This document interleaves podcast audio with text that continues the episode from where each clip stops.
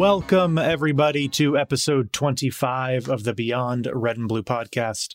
I'm your host, Bo Richards, and with me, as always, is my co host, Dan Humphrey. Hello, hello, hello. How are you doing?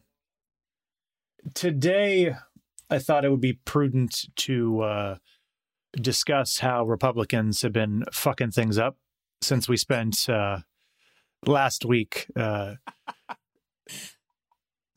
what? They've been I mean, fucking yeah, things up too. That's right. It's all fair. We, we I got to give them their due. yeah, ex- I, I last week we um you- we asked a couple of questions. Uh we had many more questions we were going to get to, but the three main questions that we asked were Is it possible to save the Republic? And if so, are we capable? And if not, how do we best brace ourselves? We then spent most of that time discussing the problems with our Republic, with our culture, with our society, and how um, woke ideology and radical left um, extremists are fucking things up and ruining that. Um, and then I postulated that uh, we might end up in a gulag one day. Um, in order to uh, adhere to our apolitical, nonpartisan uh, ethos, which is part of what we're trying to do with this podcast, I thought it prudent to point out uh, some of the ways that Republicans have done really dumb stuff and how they are also fucking things up because it isn't just the left. Uh, they're not just the problem. They are not the only problem. I personally think that they're the bigger of the two problems uh, for a whole host of reasons that we can get into later, and I'm sure we've actually addressed before. But um, in, in all due fairness, I think that if we're going to point a finger at the lefties who have who are very radical, I think we should also just point at not even radical righties, just career politicians who are just doing super dumb stuff that's allowing for radical citizens to then do even more dumb stuff. And so um I don't even know if I would I don't know if you qualify politicians in the converse, or I guess I would I would designate politicians as a very different entity. Uh, we'll go ahead and say they're human. By all physical counts, they seem to be human beings, but uh, they're a different breed to be sure. Uh, and when I think of Americans, I don't think as much of the politicians. I think of the regular folks like you and I. So if someone is, becomes a career politician, that already says a big chunk about uh, what their priority are priorities are and uh, kind of what they're about. You know, with a few exceptions of of people that are actually trying to make some good change, it would seem like uh, they're just opportunists. You know, there's plenty of Mhm. opportunity in politics, and it will attract people that will do whatever it takes to take advantage of those opportunities. And I'm not saying anything new here, but uh, I don't want to put too much faith in any politician, not even Bernie. I agree, and we've talked a bit about this before on the podcast, but um, we're both big. We're both uh, fans of the idea of term limits for like congressmen and congresswomen and senators, much like there's term limits on the president and the VP and the like. Um, in, in part for that reason, the more and more I think about it, the the more and more I don't think that being a senator should be a career. No, you should not I- be I'm able not really- to get 30 plus years of experience. In the case of Joe Biden's what, 37 years of experience in the Senate? That's a problem right there. Mhm. And I'm not really sold on the notion of a career as a career, and that's kind of a separate thing. Um, but that we can get into in another podcast. Uh, but the idea that someone would would want and should or is allowed to stay in that position for so long is troubling to me given how politics function Yeah. um, given how they turn they they're constantly in flux and they move throughout time um, and the voice of the people changes over time. You know in, in doing research for this uh, this podcast of which there's like an unlimited amount of criticisms for the right. And so this is like i only grabbed out personally a couple of things to complain about because there's a plethora of things. Um i think like 10% of pinterest is dedicated to all of the stupid shit that republicans have said over the last like 10 you know 10 years alone you know? And so, um, and mostly it's just faux pas. It's not like things that I would consider us worthy of us talking about, but there's a lot of criticism. And um, I think that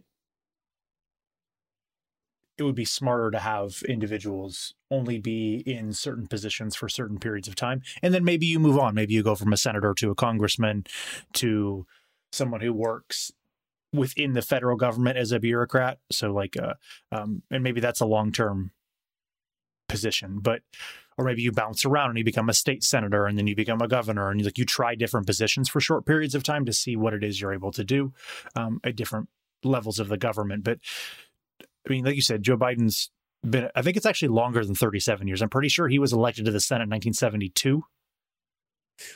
Jeez.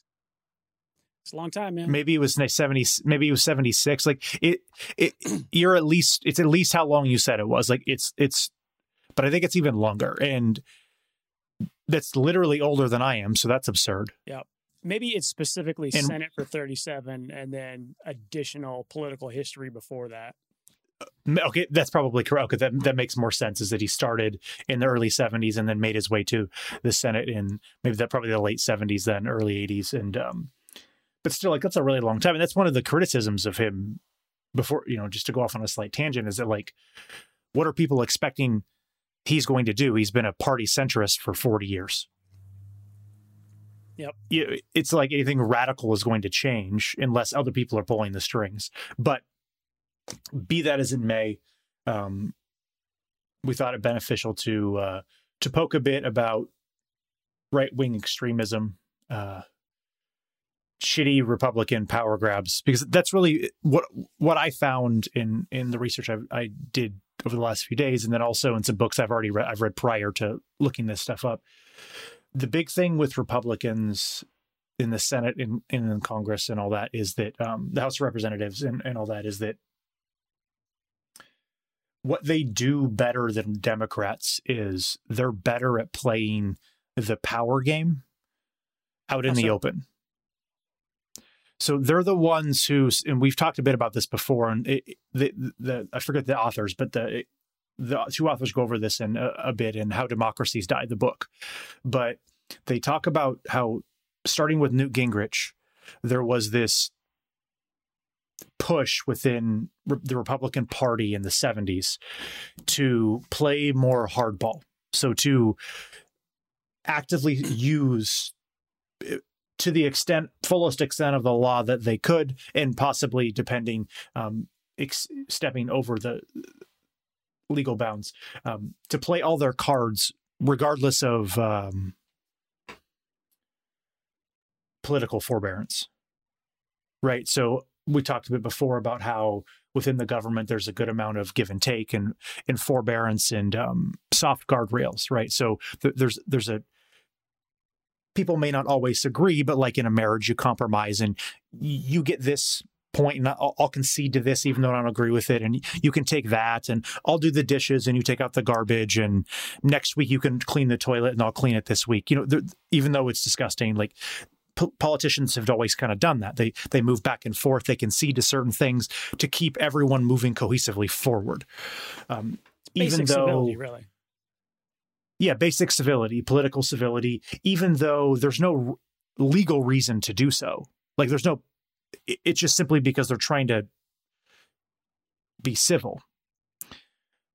And in the 70s, and I'm forgetting all the re- some of the references that are mentioned, but it, they do point to I think it's 1970 with Newt, Ging- Newt Gingrich is the one who they bring up, and I want to do some more research on him to to get a better handle on what exactly it is they're referring to. But um, from this book, but um, the gist of it is that they started to do much more hardball politics. Like they would they would fight for things that they normally wouldn't fight for because legally they can. And you actually see that manifest itself now. Um, the, the biggest uh, uh, example that comes to mind is the completely and utterly hypocritical reasoning for electing Amy Coney Coney, Coney Barrett as the Supreme Court judge this justice this year, this last year.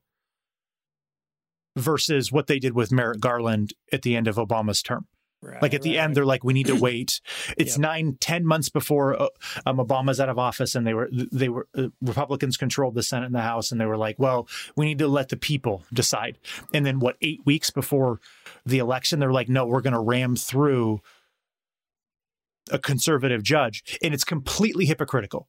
And they even blatantly are like we don't care this is what we should do we have the power to do it why would we not do it that literally was uh, uh, what's the um Mitch McConnell's reasoning. He's like, we have the power to do this. Why would we not exercise that power?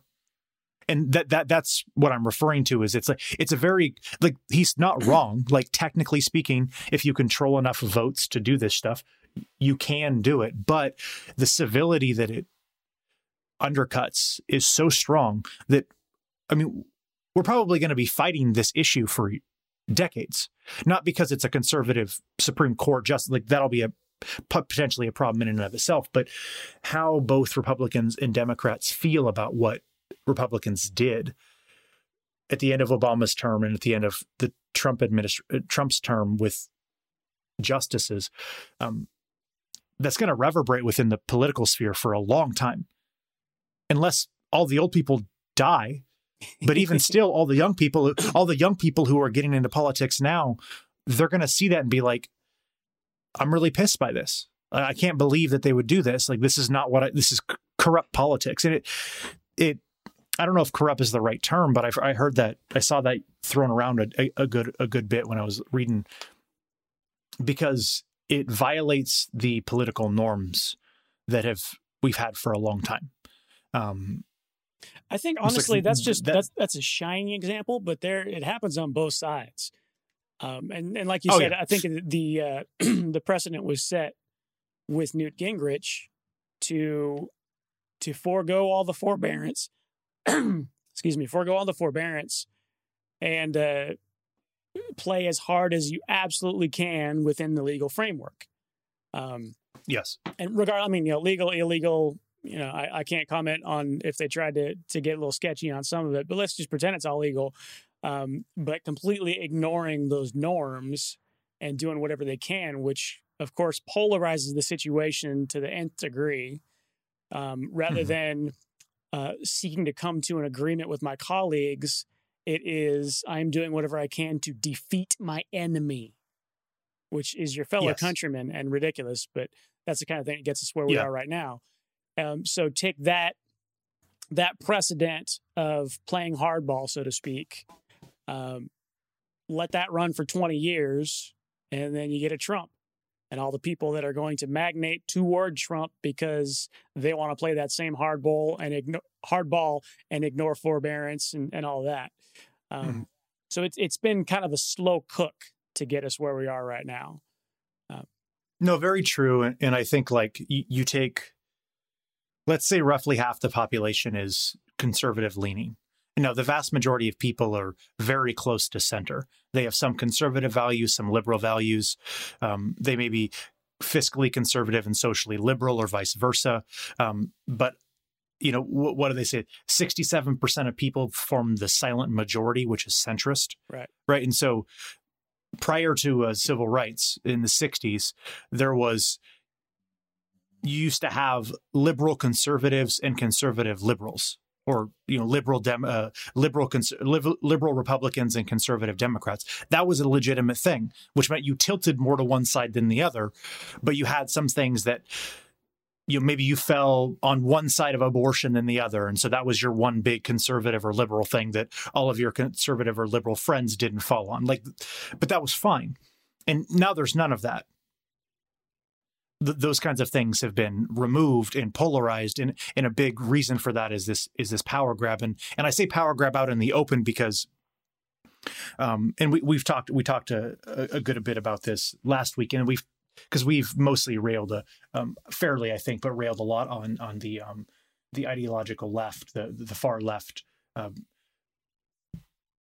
they do everything behind the scenes within bureaucracies they're not out in the open talking about neo-Marxism, cultural Marxism, postmodernism, um, repressive tolerance by Herbert Marcuse and the other Frankfurt School, um, individuals. Like they're not pushing this postmodern truth is not real, objectivity is not a thing stuff out in the open. At least they haven't been. They're, they are now. Like everything now is about the heteropatriarchy and how it needs to be dismantled and decolonized and all that stuff. But for years, that was never a thing. It was all in the schools, in the in the administrations, in the colleges, in in, in the bureaucracies, and it was just quietly pushed. Republicans have been out in the open about their power f- since the 70s. They've just been like, we're going to take whatever the hell we can get. I mean, I, in my research, I realized I found that of the last like seven presidential elections, sort of the, the radical left liberals have been much more um, behind the scenes in academia, developing their theories in departments, um, in administrative positions, uh, behind the backing the faculty up. They've been in um, governmental positions, in positions of power, but relatively quiet. Uh, um, HR departments, stuff like that. And they haven't really been too loud about what they want to do until the last couple of years, really the last two or three years, and and that's when you've seen a big push socially for um, equity and uh, um, dismantling white patriarchy and capitalism and America and, and all these kinds of um, very undemocratic ideas that actually mean removing and destroying the fabric of America and rebuilding a new system. Um, and now that they're open about it, no one really wants to believe it because they haven't been talking about it for a long time out in the open. So it's kind of hard to understand. Republicans, on the other hand, have from the get go, they've just been like, we want political power. So we're just going to take, I mean, the last six elections, De- uh, Republicans have won five of them. Presidential elections, they've won five of them. And in all of them, they lost the popular vote. I believe that's the statistic. So, like, they're. Okay. They know the fact that the even happens at all is, yeah, that's what I mean. Is like they know how to play the game, and so that's the thing. It's like it's about power, and um, what can we do to get the most power with the least amount. And, and in some respects, uh, that's laudable. I mean, that's the whole goal of jujitsu is to to generate the most amount of whatever I'm trying to do with the least amount of energy. But this is kind of like taken to an extreme end, you know, where like it, it's it would kind of be like if I was employing that tactic against my opponents in jujitsu, but my goal always is to never let up when they tap like that's kind of what Republicans are doing. Like it, it's fine to do that to a degree, but they're basically doing good jujitsu, and then when they get you in an armbar and you tap, they just continue to bridge and hip into the armbar until your arm breaks. And they're like, "Well, that's how jujitsu's played." I mean, I'm trying to break your arm, ain't I? Like that's in you know to continue with that jujitsu context, like there isn't there's there's an unwritten rule in gyms that you don't break someone's limb but the entire point of what we do is to actually break limbs, right? And so if we break a lot of limbs, then people don't come back because they don't have any arms and legs. And so like it's it functions very similarly because there isn't really anything saying that I can't do it because I'm trying to technically do it. It's just that you're an asshole and no one wants to play with you if you do it because it, people are going to get hurt and it's stupid. And this is the kind of the same, I see it as something that's very, very similar. It's like you're an asshole you're you're stretching the rules of the game just enough to where you're not technically wrong, but you're again, you're being an asshole and I don't want to play with you. And it's gonna come back to bite you someday. Like someone's just gonna come fuck you up and no one's gonna feel bad. And well, I think it's it's a matter of the of the rule set. And if we're if we are going to try to make an analogy toward politics with jujitsu, I think we would need to look at competition, since there is a specific Yeah. rule set. Um, and yeah, choose your flavor, no gi, IBJJF, whatever. Um, and I think within those rule sets, uh, if an arm pops or if somebody taps, is the ref is going to make you stop. That is within the rules. If you were to keep going, um, then you would probably be thrown out of every tournament from here to infinity because that would not be cool. Yep. But that type of thing is addressed. Um, in a political sense, by setting the framework as it is right now, or the system by which we can operate this thing, it's like the rules of, uh, frankly, any game. And if somebody's going to play the game, if somebody's going to be a politician, uh, it is fairly laudable to maximize every possible advantage that, that you can have within that rule set. Um, Yeah. and and we'll rule out the cheaters for now. Cheaters are cheaters, and they need to be stopped. But e- even for people that are just playing hardball, it's not that we need to criticize them specifically or have them removed. Um, we can criticize them, and that's part of the discourse. But I think the solution to that really is addressing the system itself to to refine the rules so that it's officially not allowed to do this new tricky thing that you figured out that gives you some sort of an advantage. Um, I Mhm. know you know you've read some Tim Ferriss back in the day. Um, I believe it was it a karate tournament that he had joined. Roughly, It was uh, Taiwanese kick. Uh, it, I think it was Chinese kickboxing okay Chinese kickboxing. or Thai It wasn't Thai. Or Thai kickboxing. I it was some. it was Chinese. It's probably yeah. I think so too. martial art of, of some sort.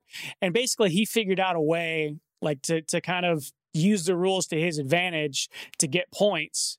And it it looked terrible. People were booing him and stuff like that, but it was in fact effective. So it that's kind of a, a stretching the example for anybody that has not read Tim Ferriss. It won't make as much sense. But the idea is, in order to fix the problem, don't uh, don't come down on the person that is in fact playing within the given rule set we need to adjust that rule set. Um, and I, I honestly, I, Yeah. I think that that falls in line with capitalism itself. Uh, a free marketplace is incredibly efficient, but the players, the people in it, are going to do whatever they possibly can to absolutely maximize their profitability. It's human nature; it's what's going to happen, and that's okay. That drive is what makes the whole thing efficient. The rules need to be in place to protect the rest of the players from being taken advantage of. So it's not that capitalism and free markets are bad. It's just that there needs to be a 2.0 or a 3.0 where we continue to refine the rule set, i.e., regulations, so that Yeah. you know within that rule set you can drive as hard as you possibly can and try to make as much money as you possibly can. And the rule set should be such that it's still reasonably fair for everybody involved. And you can't take advantage of, you know, minority groups uh, just to your advantage and no one else's. That's not okay. So we need to adjust the rules, not throw the whole thing out. So I think that's kind of that's I think the, the Republicans have embraced that a bit more in their political maneuverings, whereas. And and I haven't been politically, you know, super active, but for a, a you know a couple three years now, and in the last couple three years, the the running theme for the Democratic Party is that they're a bunch of weenies. They're not actually doing anything. They're not willing to play the hardball. Which, Yeah. you know, that that's that may be an honorable position, but that's going to make it real tough to win anything. And if if the goal of politics is to win for your team, uh, then you're gonna have to play at the same level that the other team is playing.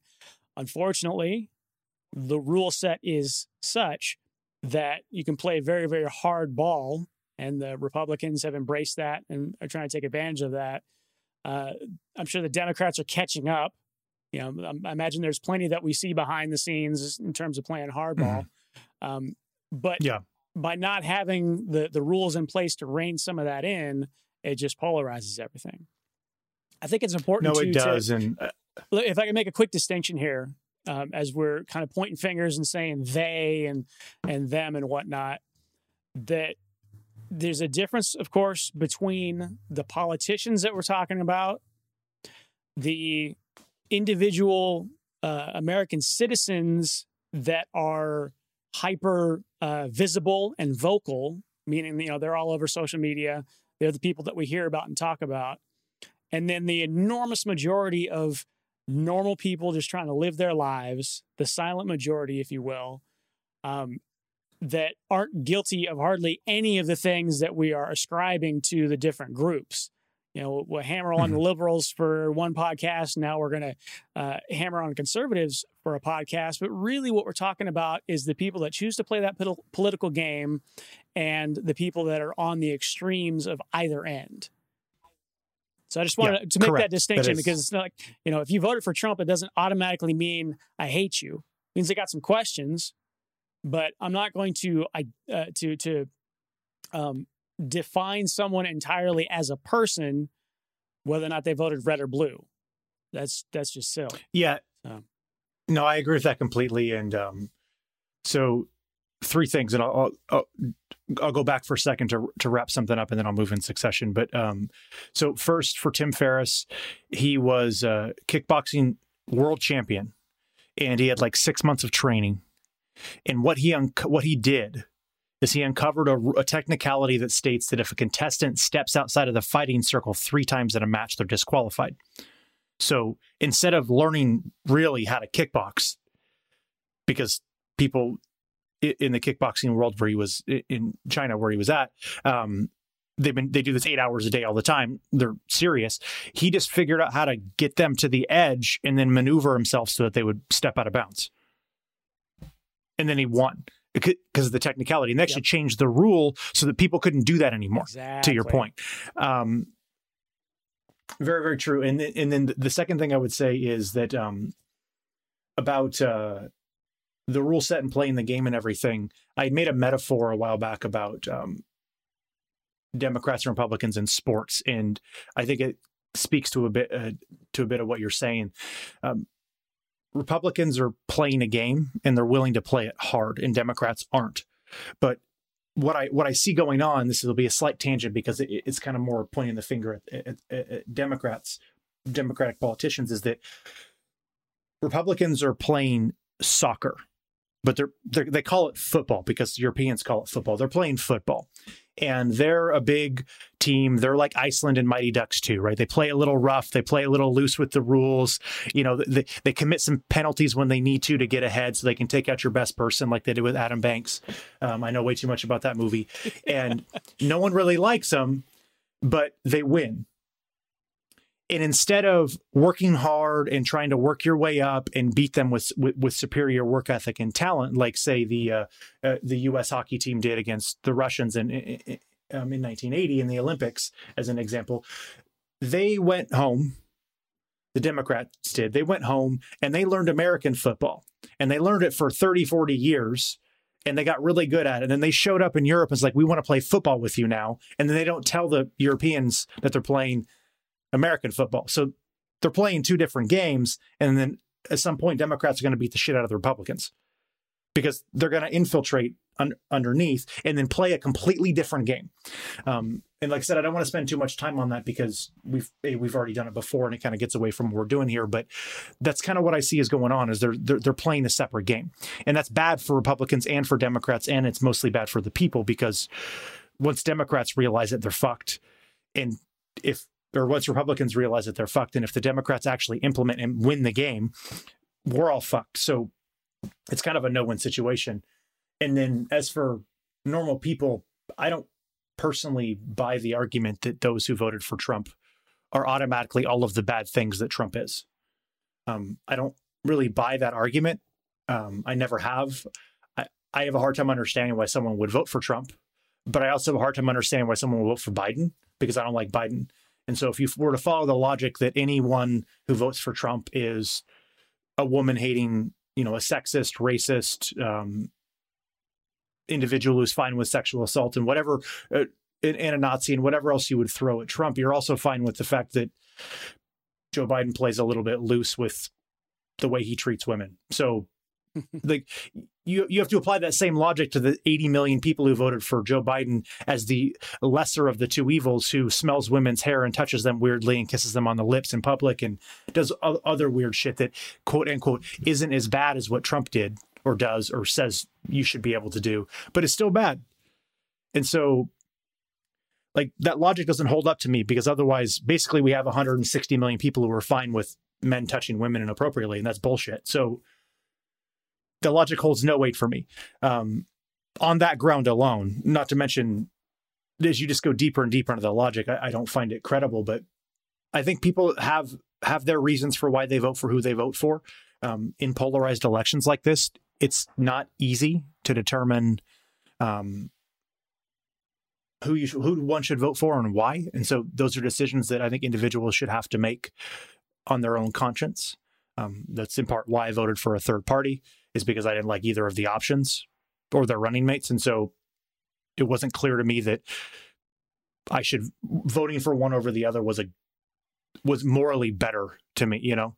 Um so yeah, that's how I'd close that. Is like anyone listening who is a conservative, even though I'm I'm a liberal, like I don't like you said, I don't think you're a, a horrible human because you voted for Trump. If you did, I don't th- th- that logic doesn't hold weight with me. Now, if you are a horrible human and you voted for Trump because he says horrible things and you're fine with it, then yeah, I have a problem with you. But I think that's Maybe maybe extremely the minority of people that genuinely feel that Yeah. way. and the same can be said on the left too. Like you know, we we do rail rail a lot against the uh, the radical left, and um, in by all accounts, it's a fairly small minority that preys upon a very uh, fragile fragile is not the right word a, a very um, guilt prone and anxious majority of liberally inclined individuals who I think are concerned with being good people and so will do what they can to be considered a good person amongst their peers and socially and politically and so um but yeah Yeah, for sure. It's that and ran I- I- what what that- makes me so sad is that politics itself is is arguing from the extremes, if you will. You know, everybody is Yes. painting the the uh, conservative side as, um, you know, all of the the racist extremists and the you know, like you said, people that violate women's rights and and all that. And the same is true for liberal side with the activists and extremists on that side. And when people are talking about the right and the left, the picture they have in their head is those small groups that they see on social media doing terrible things. And they're just absolutely sure that the other side is going to destroy the country. And we have to hurry up and save the country and, and defeat our enemies of whichever side is uh, Yeah. opposite of you. Um, which A is very counterproductive since we're all on this patch Yes. of dirt together. you know, this this is all just one country. And B, it's uh it it doesn't leave room for honest conversation, for problem solving, for solution making, for compromise, and all of the things that are absolutely necessary to uh, to govern and maintain a large, complex society, and and to give everybody the best shot that they can have. Um, so it's really it's it's eroding at such a fundamental level that the traditional arguments on you know policy or, or things like that don't really hold much weight anymore. It's it's it's every or the the problems are all existential, regardless of what Mhm. side that you find yourself on. You know the the the Yeah. Reds are going to make everybody uh, are, are going to turn the country into an authoritarian state, and the Blues are going to make it communism. Which Yeah. I don't, it, in terms of the actual majority of people, I, there's there's no real chance of that. There are some extremes that we got to watch out for, that we don't allow to come into true power, that could actually manifest these problems.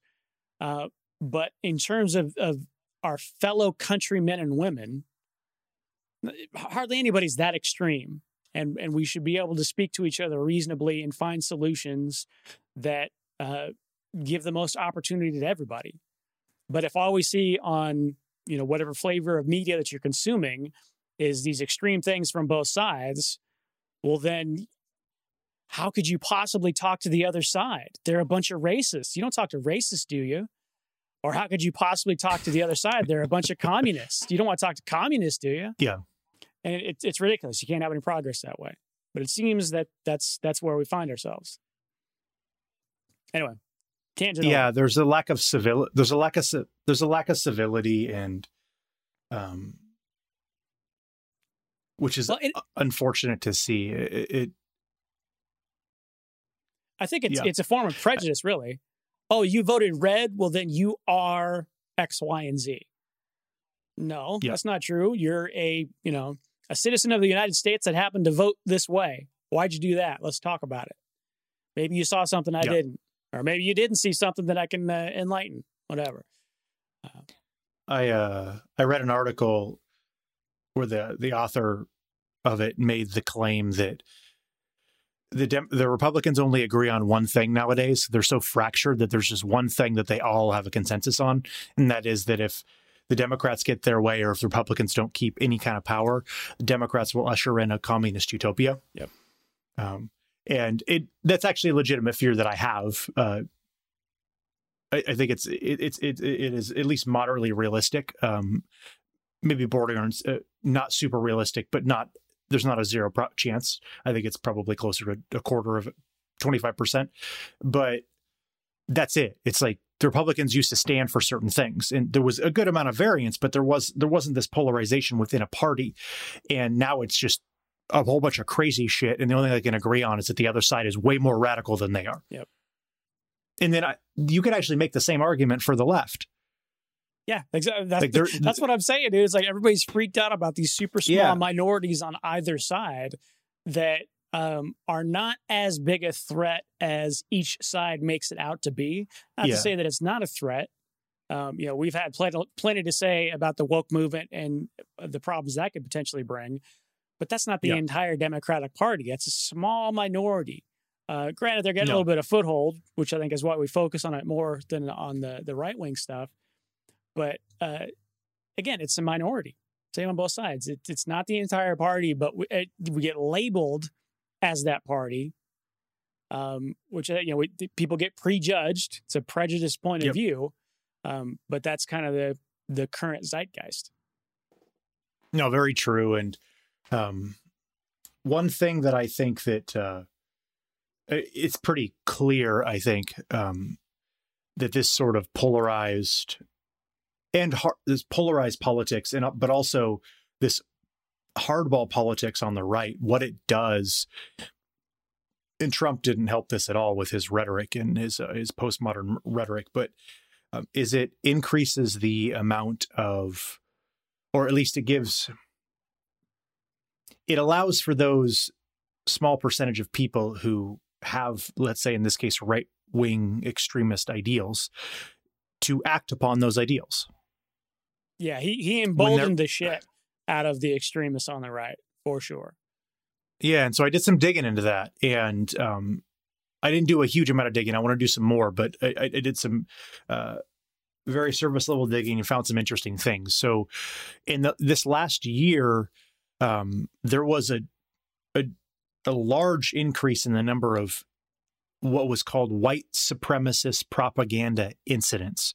I couldn't figure out what that meant necessarily. Um, my guess is that it was re- really just protests and acts of, uh, say, property violence. So I'm not sure how people will feel about that being actual violence or not. I think it depends on where you sit ideologically.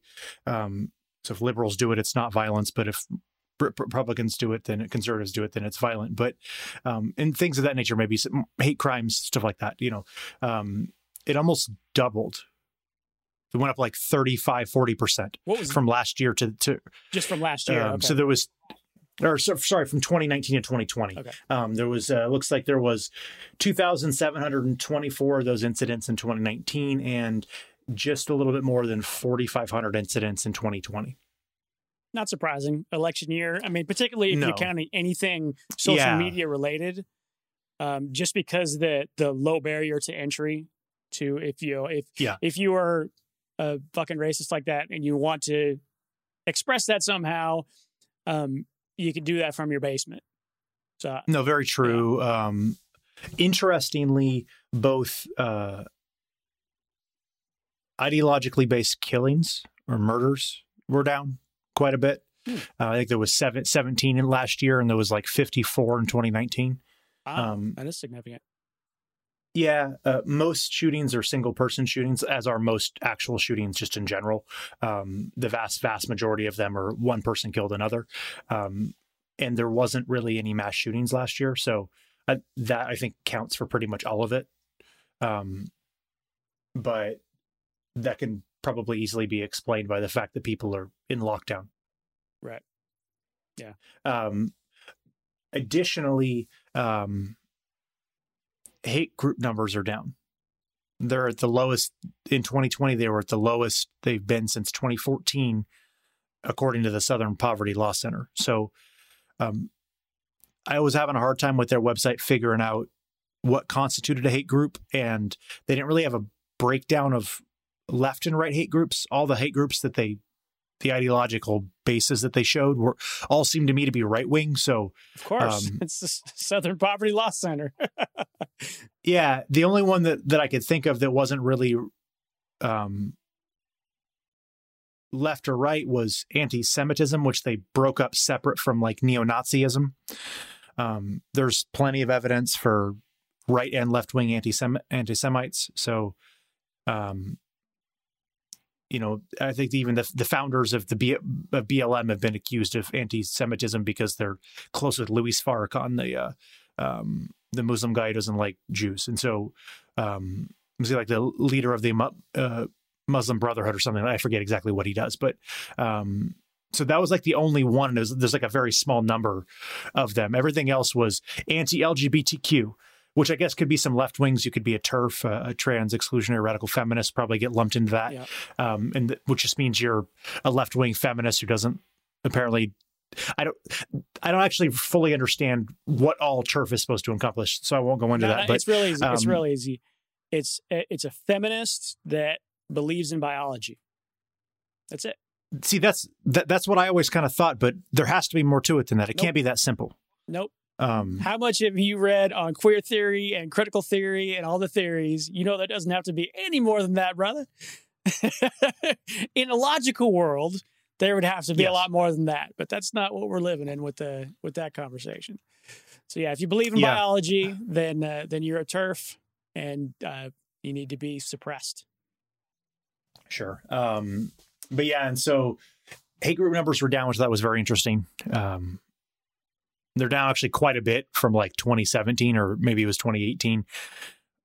I think there was 800 and some odd hate groups this last year, and uh, like 850, 854. In like 2017 or 2016, there was like 1100 or something, maybe a thousand. I forget. I forget the exact numbers, but um, it uh, there was a, a, pretty decent drop over the last few years. Yeah.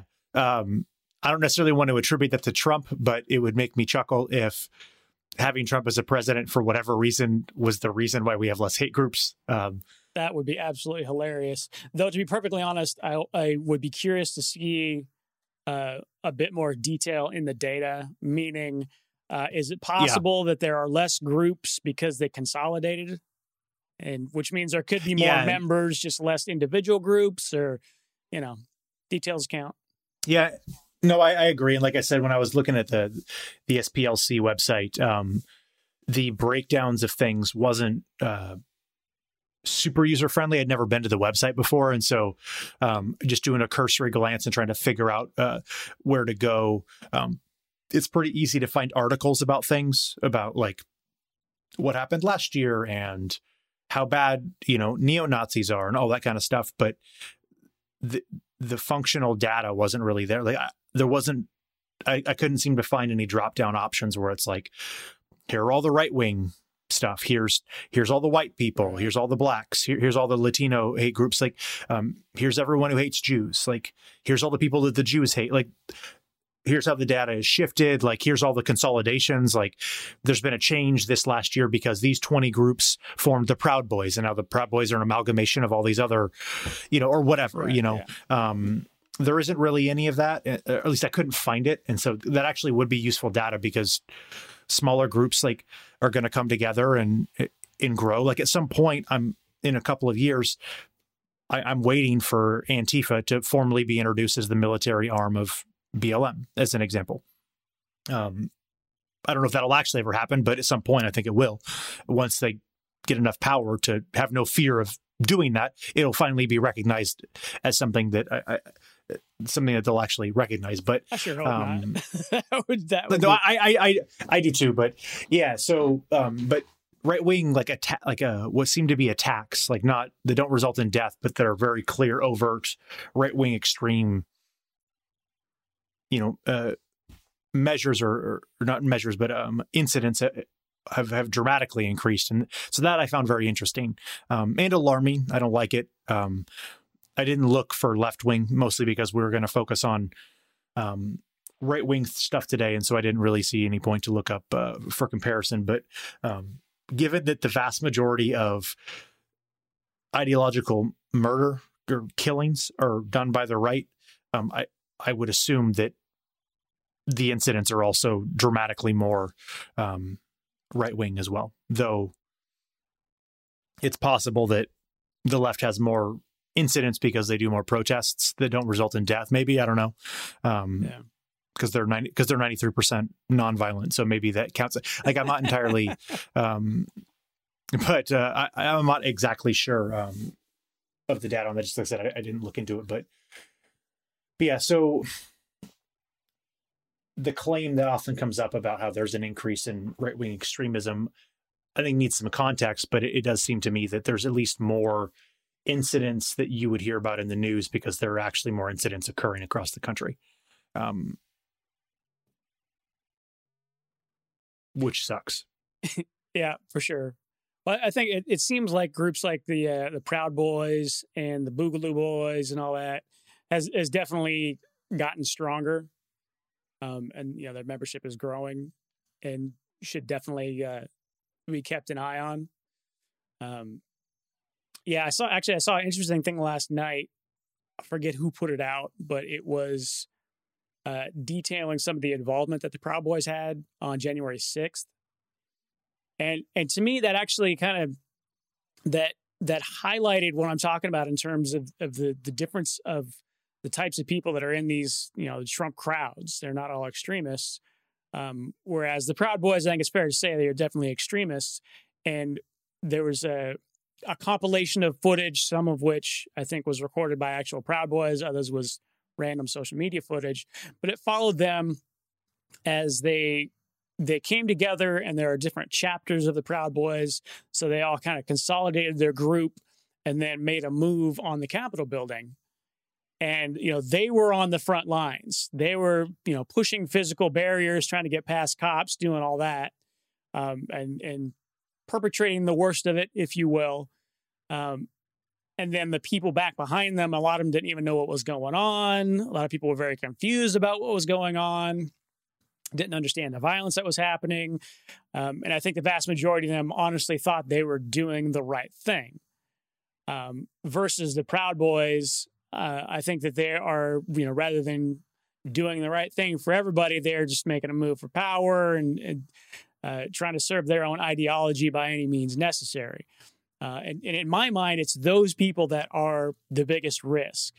All the rest of the folks that were in the back of the crowd, um, you know maybe they could just be a little bit more educated or maybe they just genuinely share different beliefs maybe it's religiously based okay fine um, but they in no way represent you know the worst of what we think of as the republican party or the trump party or any of that.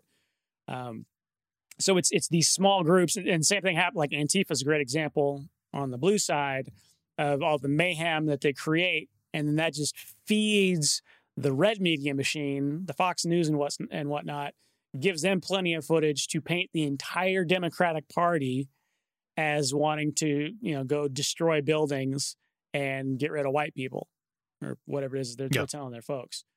Um, Both of those things, I think, Yeah. a little bit. Yeah. Yeah. um, and, and, you know, neither of which are true. There are these small groups that absolutely need to be addressed on both sides, but it's not everybody. No, and uh, yeah, that, that was actually one of the things that I was a little saddened to, though not surprised to to see what, when it came to the the coverage of the uh, the riot was that it was painted that so like everyone who showed up was attempting a coup. Yep. and I've seen some of the footage. I've listened to some a couple of reporters who were on site who were actually in the Capitol talk about it, and a coup it was not. if it I don't think it- it would be worse if it was because that would be the most grab ass disorganized coup in the history of history. It'd be, you know, it'd be like a, a bunch of former military guys at a bar and they just get all fucked up and like, let's go storm the Capitol. Like, No, even let, they, us go grab the. they would have a plan. they would have some sort Yeah, of right. plan. Yeah, no, this was they. but No, it, it's, which doesn't negate or minimize um, what occurred. And this is kind of getting slightly off tangent because we're, I, I, I'm going to criticize the media a lot more here than Republicans. Um, but like what what what they did was illegal. Like they literally broke into a federal building. Like it's actually illegal, um, and they should be punished for that. But it was it was upsetting to see how radically it was portrayed compared to what actually happened, which was radical, but the degree to which what happened for the most part and what was portrayed was so dr- dramatically different. It's like if I didn't watch any of the footage, I would just assume that like 30,000 people showed up at the Capitol to just murder everyone inside and take over the government. Yep. And in reality, most people who even went into the Capitol, near as I can tell, it again, this is just based on the footage that I've seen, didn't know what they were doing. They were just kind of walking around. There was no plan. They're just like, well, I'm kind of following people into the Capitol, which is stupid but is a lot different than an overthrow of the government or whatever Exactly. because of you know and um part of the problem that i see and again and then i'll jump off this tangent is that that isn't a conversation that you're allowed to have currently in the public discourse it's either a bunch of radical righties tried to sta- stage a coup and take over the government because they're pissed trump's out of office or nothing. Like there isn't another alternative to that narrative. That's what happened, and that's wrong. Yep. If we don't if we don't have room for other alternatives, like we don't have an actual public discourse. Like there isn't, and it, it isn't clear to me that every single person who showed up at the Capitol was armed and knew what to do and had a plan and was trying to look for people. In fact, I, like you said, the Proud Boys were the the ones in particular that were the front lines. I think they might have been the only ones who were armed if not close to, yeah.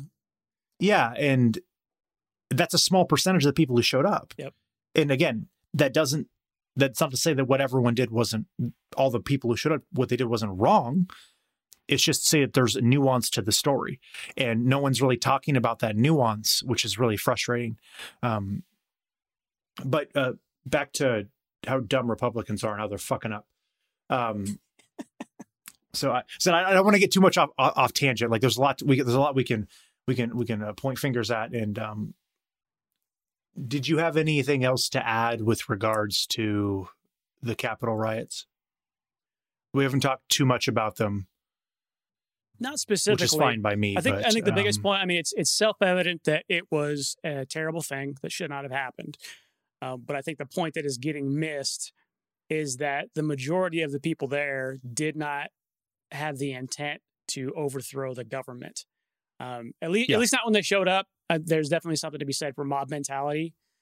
Um, and and I, I can give someone a bit of ethical leeway when it comes to mob mentality. That doesn't mean that they necessarily escape the consequences of doing something bad, but it, it definitely is different when you're in a mob. But all which to say, Yep. it was a small minority of people that really, really were the cause of the problem. No, I agree. And at some point, maybe in the future, um, we can have a discussion about uh, this is slightly off tangent, but have a discussion about the disparity in how this um, riot has been viewed politically and socially versus all of the riots we've experienced over the last year Yeah. um, Yeah. because the, the because there's been a dramatic disparity in that, and I don't understand it from a like a, a rational point of view. They all seem the same to me. Um, the only difference I can see is that whoever feels that what they're doing is right makes it okay to riot and burn places down, and so, but that isn't a valid reason to deface governmental or any other property, and so. Um, there you go with that logic again, Bo. no, I know, I understand, but um, yeah, maybe some future guests we can who have a little bit more experience with this kind of stuff. We can, uh, if we find anyone, we could go more in depth on the um, why that's right and wrong, and you know uh, why the media is portraying um, all of the the riots and protests and things that we've seen in the last year so differently, depending on where they sit ideologically. Because I actually think it's a problem. Um, but moving on, I'm curious. So, Senator Marjorie Taylor Greene recently was stripped of all of her committee assignments. Yep. For people who are unaware of Senator Marjorie Taylor Greene, which I could forgive you of that because up until uh, I think yesterday, I didn't know who she was either. Um, she is a freshman senator, I believe, a Republican, who has been extremely vocal about her views on QAnon, her belief in QAnon. Um, I didn't listen to the clip, but she has apparently gone on the record in an interview talking about how wealthy Jews actually own and control lasers in space. Dun dun um, dun! Jewish space laser. Yep. so there, I'm gonna let that sink in for a second. Um, yeah, no, now, it's true. I, That's not even hyperbole. It's uh, it, it's spoken with a bit of gravitas, but it is not hyperbole. That is what she actually. I'll say believed. She has since denounced those beliefs. Um, and really, I, yeah, you, you know, I, I don't believe that for a second. well, I think it. I think it. Um, it shows the susceptibility of people who do not exercise rigorous thought on how easily that they can be, you know, duped into an ideology, uh, particularly with the availability of things online. You know, it's there. There have always been a group of people that are susceptible to uh, cults and things like that. And, sure. and for whatever reason in their psyche, it just flips that switch like, oh my God, I know this amazing information that nobody else does. And that makes me feel special. And I know the real truth without, like I said, any rigor in terms of uh, investigating whatever ideology it is. Hmm. There's always been a group of people like that. And it just happens to turn out that one of those people got elected to the Senate. Yeah. Which is scary. That definitely makes a case for um, having some guardrails in terms of. I was just going to say that. Yeah, yeah, Of who we allow to govern the country. Um, yeah. so here, here's the thing, though. So I, I thought a good bit, uh, I thought a decent amount about this um, yesterday and this morning. So, and I, I want to see kind of how how this sits with you. And so, on one hand, we have soft guardrails.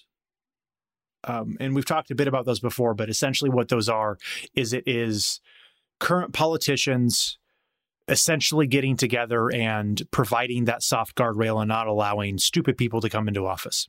So Republicans failed when they allowed when they didn't take Trump seriously. As an example, yep. um, you could actually make the argument that um, Democrats failed for five years ago now with Bernie and that at the last minute they did some really shady shit to get Hillary nominated um, as the Democratic primary versus Bernie.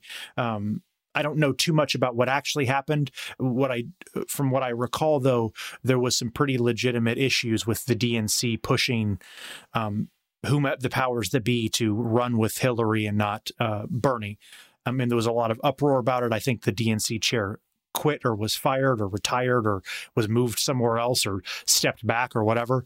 Um, and so, but because Bernie's a radical, and by all accounts, you you want to keep radicals out of the party. Um, so Trump clearly, you know, uh, the Republicans failed with that. Um, and so you want some guardrails so that shit like that doesn't happen you don't want people like that to come into power because popular they, they can garner strong populist vote. Um, I, mentioned this a, few weeks back, but there was this uh, preacher. I think his name was like James or John McCaughlin. He had the largest radio service of like the, the in the early 20th century. He had like the largest radio base of like anybody in the country he had like 2 million viewers on the radio. Mm. and he had it was called social justice which is ironic. Um, but uh, exclamation point that was the name of it i think. Uh, social justice exclamation point. And his whole platform was extremely conservative christian anti-jewish rhetoric. And he had millions of viewers. And he had a huge amount of support to get into politics and to basically run a, an adolf a hitler campaign. And Republicans at the time were like, no, go away. Um, Henry Ford had similar aspirations, and he was similarly a radical, and would have worked hard enough to probably have done a lot of damage because he was a, a very um, hardworking and uh, industrious, uh, resourceful man. Um, and so you don't want that kind of shit to happen. On the other hand, part of having senators and congressmen and congresswomen and and the like is to have elected officials that represent the people. And there's going to be a portion of people that believe in conspiracy theories, like you just said. So, on some level, maybe you actually want a conspiratorial, crazy senator who believes in weird shit to represent the people that believe in that stuff. I like. I, I'm not really. I'm going to say no if she's in charge of education, which she was. she was Yeah. slated to be. It's. I mean, it's an interesting paradox, and I agree with what you're saying Yes. in that the the guardrails enable, and we'll call them the. I guess we'll call them the primary guardrails. Um, the primary guardrails are supposed to keep out folks like Marjorie, Marjorie Taylor Greene. Uh, it's supposed to make sure that reasonable candidates are allowed to participate so they can get the total whack Yeah. jobs. But on the flip side, that's the exact mechanism that they use to keep any real opposition that could threaten their position uh, out of the race. That's how they keep Bernie the out. pr- yeah. It should have kept Marjorie Taylor Greene out, but didn't. And they used it to unrightfully keep Bernie out. So Yeah. it's it's I, I can see the necess- the the need for a system like that. Just to just to have some sort of way to qualify the people that are going to be allowed to play the game. You can't just literally let any old person off the street in to try and be a senator. That's that's going to be Yeah. you know problematic for a lot of reasons. Um, but on the flip side, there has to be a way to keep the existing parties from manipulating that and using it as a tool to only allow the people that already agree with them on a ticket. And I don't know the answer to that. But Yeah, I mean, and that happened for quite some time. Um, and in the early 20th century, um, I think Grover Cleveland is a good example. He actually was chosen as the Republican primary by a group of like five senators in a hotel room after like 12 hours of smoking cigars, drinking whiskey, and playing cards. Like, it's not even a joke. Yeah. They literally sat in a room together and went through who should be the primary. And Grover Cleveland was like fifth or sixth out of the Republican candidates. Like he was literally a non, like an afterthought. And then they're like, well, he, he will be the most malleable to what we want. And so they chose him. Yep. And then he went on to win the presidency. And that that's that's the other that's what you're talking about. yeah, it's the quintessential example of the good old boys club. that it- literally that Yeah. exactly and so you want to stop that sort of thing from happening and um, that in part is why there was changes uh, i forget exactly when but there was changes to how the uh, the primaries in the electoral college and, uh, and and all those kinds of things function is to disallow that sort of thing from happening um, to allow a much more democratic way of elevating um, individuals uh, and it's seemed to work decently well so far um, though it'll never, of course, be perfect. But so you brought up the paradox, and I, I think it's interesting. Um, I think it's correct that she was stripped of her, uh, uh, Marjorie Taylor Greene was stripped of her committee assignments. I don't actually care what the committee assignments were. The fact that she was on a committee for education and spouted these theories doesn't mean much to me in this instance because our educational system is currently fucked and there's already crazy shit that's in our educational system nationwide. So I and the stuff that's in there and the people who can who have a, a say in that aren't going to allow Marjorie Taylor Greene to implement whatever it is she believes that's bad. So I I I'm not necessarily so worried. I think that if she's going to have a position of power like this though, you need to learn how to control yourself or you're going to be punished. That's the message that I see that I want to see is that it doesn't matter to me what position she's in. It's like you say dumb stuff like this, you don't get power. Period. Well, yeah, clearly, and and I'm not sure if you saw it, but she was also on video following one of the uh, classmates of the Sandy Hook massacre. Yeah. Um, it was it was it was it was uh it was pretty egregious in that this poor kid he's what mm, 18 19 by now and yeah. she is giving him a hard time because she's claiming he's trying to take away her guns and she also is on the record somewhere questioning whether or not it actually happened. It was, re- yeah, yep. That I mean, to me, that's more so, egregious than QAnon. Yes. Um, so again, she's she's recanted all these statements and you know whatever. At best, she's just a fucking idiot who finally had someone yeah. point some facts out to her. Um, but yeah, n- no matter how you slice it, she should not be in a position of great power. And so here, here's the question then: Should this sort of thing be fireable? Like in that, should she be removed from the Senate? or just simply stripped of the because from what i understand the committees that you're on in the senate are what create the power that you have as a senator yeah. if you're not on committees you're essentially worthless i can't remember which senator but it was an old white dude who did something i think it was sexual but he did something inappropriate and he was just removed from everything and now can't effectively do anything because he is no, like he literally just walks around and does nothing um, because the committees are where stuff gets done. This is a couple of years ago, and uh, forgive me because I, I, didn't plan to talk about that, and so I didn't I didn't look it up. But um, and there's probably been like ten senators who've done this, and so it, you could just probably pick one on both sides. But um, is the thing to do to to actually remove her as a senator and then just hold a new election or a special election or whatever, or do you just strip her of her power and she just is essentially a lame duck who just is there because the people elected her, but they don't technically have a voice because that voice does things that are uncouth and not socially acceptable. I uh, personally I side with the latter. I mean, rather than try to do a new election uh, and and everything that would go with that, if she was rightfully elected by the people of her district, so be it.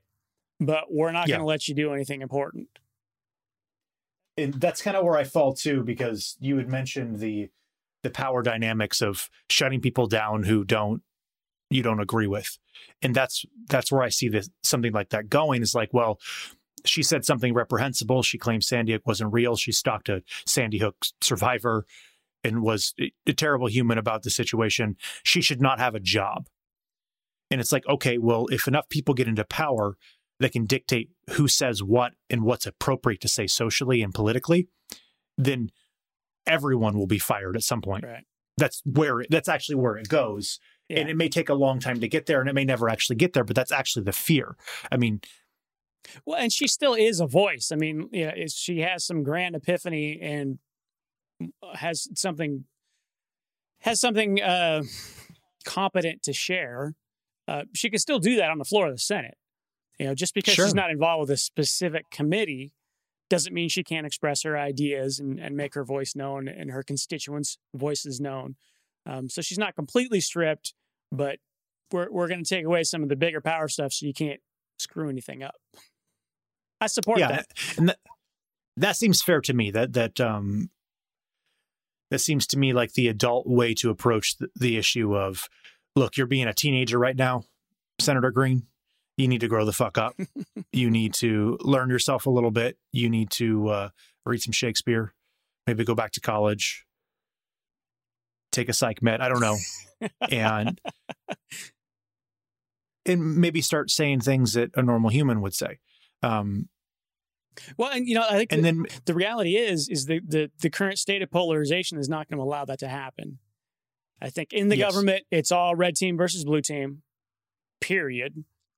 You know, either you help us win or you cause us to lose. Are you part of the solution or are you part of the problem? Um, so with within that particular organization, that's that's all there is. Um, and then just as as a human being to be able to make some of those discoveries for yourself to internalize those and really change your mind if you feel that that is something that you should do um, that takes a, a, a caring hand to help out with and a fair bit of nuance in order to Mhm. work through that material. You can't just yell at somebody and tell them they're wrong and hope they come to see your point of view. That never works. No, th- that's like no, that literally never that's works. like yeah. telling a woman to calm down. It never works. Don't do it. So yeah. No, very true. Um, one thing I found very interesting, though, so Senator Greene was rightfully condemned. I don't think she was condemned enough by the right. I, I, from what I understand, there was still a good number of Republicans who, um, let's see, what was it? Uh, only 11 GOP Republicans voted to strip Ms. Greene of her powers, her committee assignments. So the other 200 did not. everybody's ride or die, So- man. That's the whole thing. If a- you're on that- Team Red, you got to be that's ride an or issue. die. Yeah. That is an issue. But on, on top of that, while all this is going on, Liz Cheney, who I think she's the senator in uh, Wyoming, Montana, I forget which. Um, she's the daughter of uh, uh, Dick Cheney, Yep. the um, the the war hero in the Bush era. The past president. Um, the past president, the the literal war criminal who was never convicted Mm, um, played played by beautifully by Christian Bale. She was not only excoriated by the GOP for her part in voting to impeach Trump, but I believe recently, whichever state she's in, they actually censored her, censured her. They issued a censure to her for her part in voting to impeach Trump. So there's like a le- there's like a record on her file that her state that she represents was like, how dare you try and impeach our president? yeah, ride or die, man. I mean, really, I think the only way out of something like like we find ourselves in right now is um, a mass a public awakening. I'm not holding my breath, but a mass public awakening, whereas conversations like this become the norm, and we Mhm. elect these people out, and we we bring in people that you know align with whatever our our personal ethos is and our personal politics but are willing to talk to each other you know kind of that more old school before newt fucked it all up. Um, Yes. we get people like that back in office so we can worry about things like policy. How little do we talk about policy anymore? We- we- we're talking about jewish space lasers? Are you fucking kidding me? I mean, this is this is real. The president of the United States is currently being impeached for the second time for inciting a coup. What? Can we talk about Medicare or something?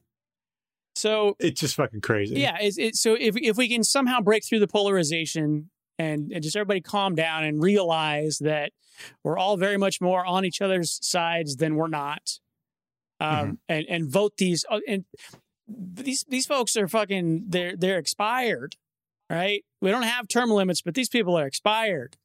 You know these these centenarians that are making these decisions and they're not really, I don't believe, present in the current society. You know they you know they're No. they're rich by now, so they they live in their country clubs or wherever, uh, hanging around mostly white folks and doing the same stuff they've been doing for the last forty years Yep. which is not Yep, yep. surprising, of course, but that's what they're doing. We need to get the fresh blood that understands and is a bit more in touch with the current societal issues on all sides, um, but that can speak from a place of of current need and current desire from the country. Until that happens, it's uh, it's ride or die.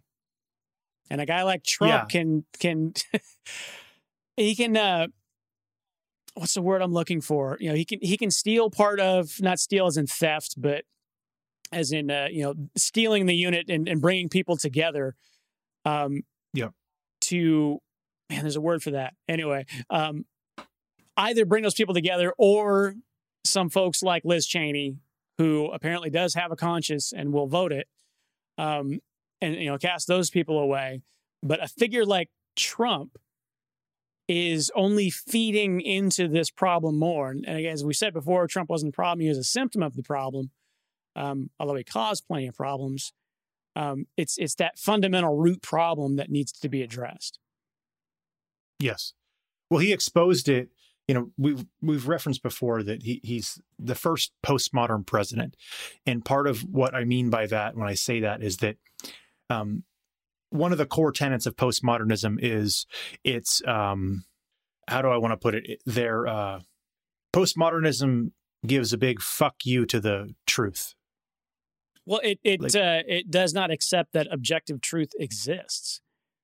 Exactly, That- like that li- literally exists. Literally yes. exists. Yeah, that that that truth and knowledge are strictly and only a byproduct of power, which Yes, and so is fucking ridiculous. But that's how they operate. in that sentence you just said legitimately describes Trump almost to a T. Yeah. He he has a volatile relationship with the truth. He is the truth's crazy ex-spouse, girlfriend or boyfriend, whatever, who won't go away but doesn't is, is absolutely absurd. And he's a he's he's a he's not a megalomaniac, he's a narcissist, but he's power hungry. Like he wants like he likes power because he likes to be in the spotlight. And so his whole goal is to get people spotlighted on him regardless of the actual truth. It's an irrelevant factor for him. And his his ignoring the truth and often um, saying fuck you to it i think really threw not just the republican party but the whole political system up on its head um, you know broadly speaking there's been you know like six different party systems in American history since you know the late 18th century.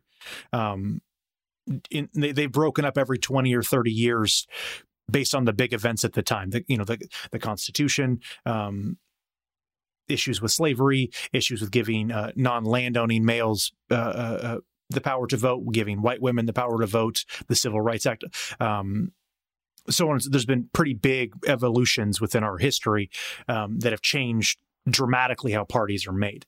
Um, the last one was done in the in 1980, apparently, and um, so we're at 40 years right now. It's been a that's the longest it's been. All the other ones have been between, like I said, most were 20. It was like 24, 24, 24, 32, and 36 years.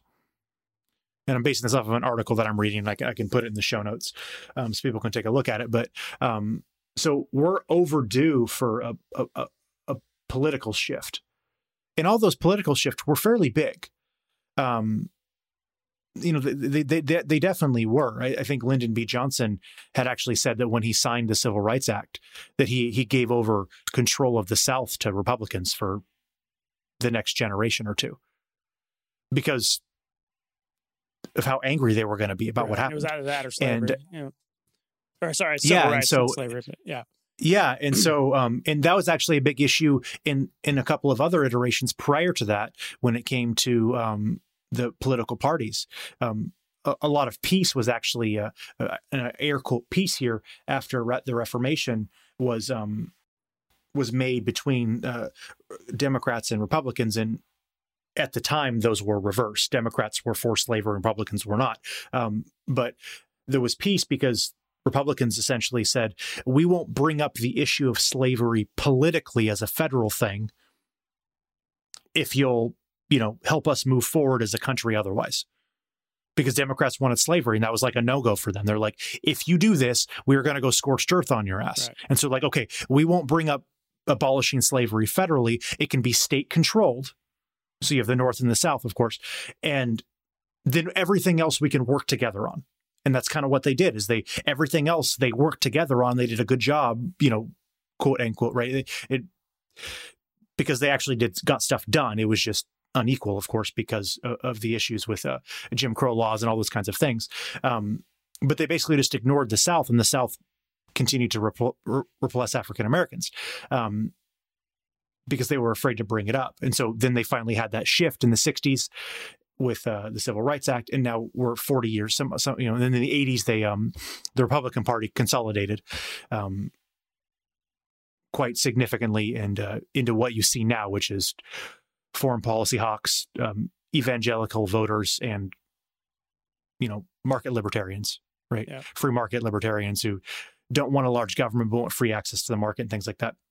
And then you have the liberals, which are cosmopolitan, wealthy, intellectual liberals, uh, people of color, low income people of color in particular, um, and then um, socialists, I guess broadly, you know, uh, backers of a laundry list of social issues, um, and, and, things like that. And so that that was kind of the last turn. And so, like I said, I, think I think we're kind of due for a realignment. What that looks like, I don't know. I'm scared because I've never lived through a realignment. I wasn't born in 1980. It, sure as hell wasn't voting then. So I don't know what that's supposed to look like. I can't imagine that in 1980 in the 1960s, you know, in the 1830s, in the 1790s, that these shifts were smooth. I'm sure that they were a little scary for everyone involved because there's a power shift. Right. Well, I would hope that it wouldn't be too much more crazy than 2020 was. like, we, we, we've yeah. already seen plenty of craziness, so a, a, shift wouldn't be that big a deal. Um, that said, however, I mean, we, we have a new administration. Um, Joe Biden is anything but a radical. You know, he's old school, same old, same old. Um, yeah. And I, I applaud him for at least making a very good effort of you know, taking care of uh, Corona and stuff like that. Um, the the unarguable needs that, that need to be addressed right now. So at least he's it appears he's working on that, which is good. But once all that is said and done, once COVID is behind us, um, you know, who's going to be in his ear and what type of political shift are we potentially due for? Um, yeah, which, which is a bit concerning. But that's that's hammering on the Blues, and we're supposed to be hammering on the Reds today. that's uh no, very true, and that's about all that I have um, on my end for notes for for the Reds. It it's very in your face with them. Uh, it's very power uh, power forward and after 50 years of extremely overt acts of power grabbing, I think it's finally starting to come back to bite Republicans in the ass. I, I think we're we're seeing the manifestation of that um, with Trump, not only with his election, but with how he acts. Like as much as Republicans wanted Trump to be in the presidency, I think he's kind of the antithesis of what keeps their party together because he exposes so much of the problem they're wrought within it just by virtue of who he is. Right. Even if the, even if they would prefer him to somebody else, he basically because he doesn't give a shit about really anyone but himself. It but himself it just exposes the problems with with not only Republicans but with the political system in general. And so it's ultimately bad for them, but it's also and I think it also creates a it creates a situation of rebirth and regrowth that is desperately needed, both on the left and the right, but one that is desperately needed where maybe people can come together and say, hey, look, we need to reimagine, or may not reimagine, we need to rethink what our conservative coalition looks like and why. And then alternatively on the left, they need to rethink what they want their liberal coalition to look like and why, and come together and actually have unity you know, it's funny to see all these Republican senators calling for unity when three, four weeks ago they were calling for an unfair election that was clearly rigged and there was all this evidence of voter fraud and and, and all this bullshit. And you need to you need to go storm your your your your, your local po- political office and, and, and demand to see all these votes and stuff. And it's like the the irony of that is is palpable, but it, it's also like those words are still true. Like we do actually need right. to come together. Yeah. I hypocrisy aside, they're not wrong. Yeah, and part of the problem is that like because of the hypocrisy, like I don't necessarily want to see all of the lefties and the righties who spout all this hypocrisy because it's not just the righties, of course, though that's who we're focusing on today. I don't want to see all of them pushing the unity because I don't trust them. Yep. Like especially the Republicans, I don't I don't trust a lot of them because their whole point for the last 50 years has been power, like overt power grabs. And so if you can admit your mistake and call for unity as a way to lull someone in everyone else into a sense of false security so that you can bite back later i mean well it's it's why would you not why would you not do that? I think it's asking a broken system to fix itself. It's not going to happen. Yes. Um, it, it needs to be a grassroots effort. It needs to be constituents saying, look, You need to figure out how to work together, or we're just going to vote you out. Go. Um, and until we have something like that, th- we're just going to get more of the same. Because based on the current Yeah. rule set, if they push us out of bounds three times, they win. And Yeah. they're going to keep doing that. Um, I do want to offer a a beam of light, a glimmer of hope, maybe a silver lining, as it were. I like it. Um, I want to talk about Braver Angels. If you are listening to this podcast and you've made it through this far, that means you're a podcasty type of person. So you should definitely check out Braver Angels. And the idea yes, behind they're very good.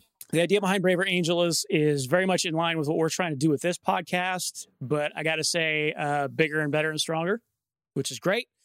Um, but they um, they they take people from the red team and the blue team, bring them together, and in various different ways, whether it be in a a debate or a let's see what they have listed on here. They do debates, they have alliances, they do workshops, they can facilitate one to one conversations. Um, with the point of the whole thing being let's come together, listen to each other, express what we really do care about, um, and, and work it out from there with a common level of understanding. Mhm. Same thing we're trying to do with this podcast. Um, but they they have uh, several chapters in many different cities. Um, like I said, they hold debates that you can either just listen in on or you can actually participate. Um, and they are very strict about um, keeping things civil, um, which is fantastic. Um, and it it really speaks to the silent majority that we're talking about of uh, how can we all come together and figure out how to fix this thing? Because the extremes aren't going to do it and the existing politicians aren't going to do it. Um, so how do we as americans come together? And they are facilitating that in a bunch of different ways. Um, let's see if they've got they've got a schedule and i think they've got a couple online debates that are um, currently scheduled. They got uh, february 16th they're doing a, a debate it's listed as san luis obispo but I believe it's an online thing, so it doesn't really matter. Um, there might be a, a, small live contingent to it, but I think you can log in anywhere. Um, but anything, if anything, I would say just start with the podcast because some of the conversations that they have on the podcast are exactly that. It's uh, people that disagree with each other, but are willing to talk about it in a civil manner uh, and a respectful manner so that we can actually um, forward and enhance some of these ideas. Um, so, Yes. Braver Angels, they're doing a kick ass job. Definitely check them out and, uh, you know, participate if you feel the need to, uh, or not if you feel the need, if you feel called to, definitely participate in whatever level makes sense for you. And, uh, if anything, just spread the word because that's the type of grassroots, just regular people coming together and, and trying to get along that I believe is going to be the key to saving this country. I like it.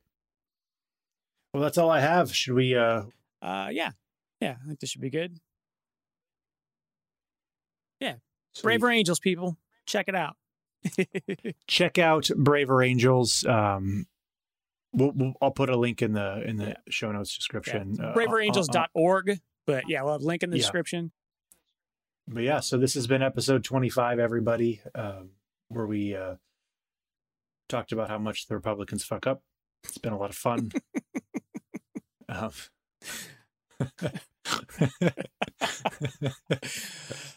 Uh, yeah, I guess that means we're done, huh?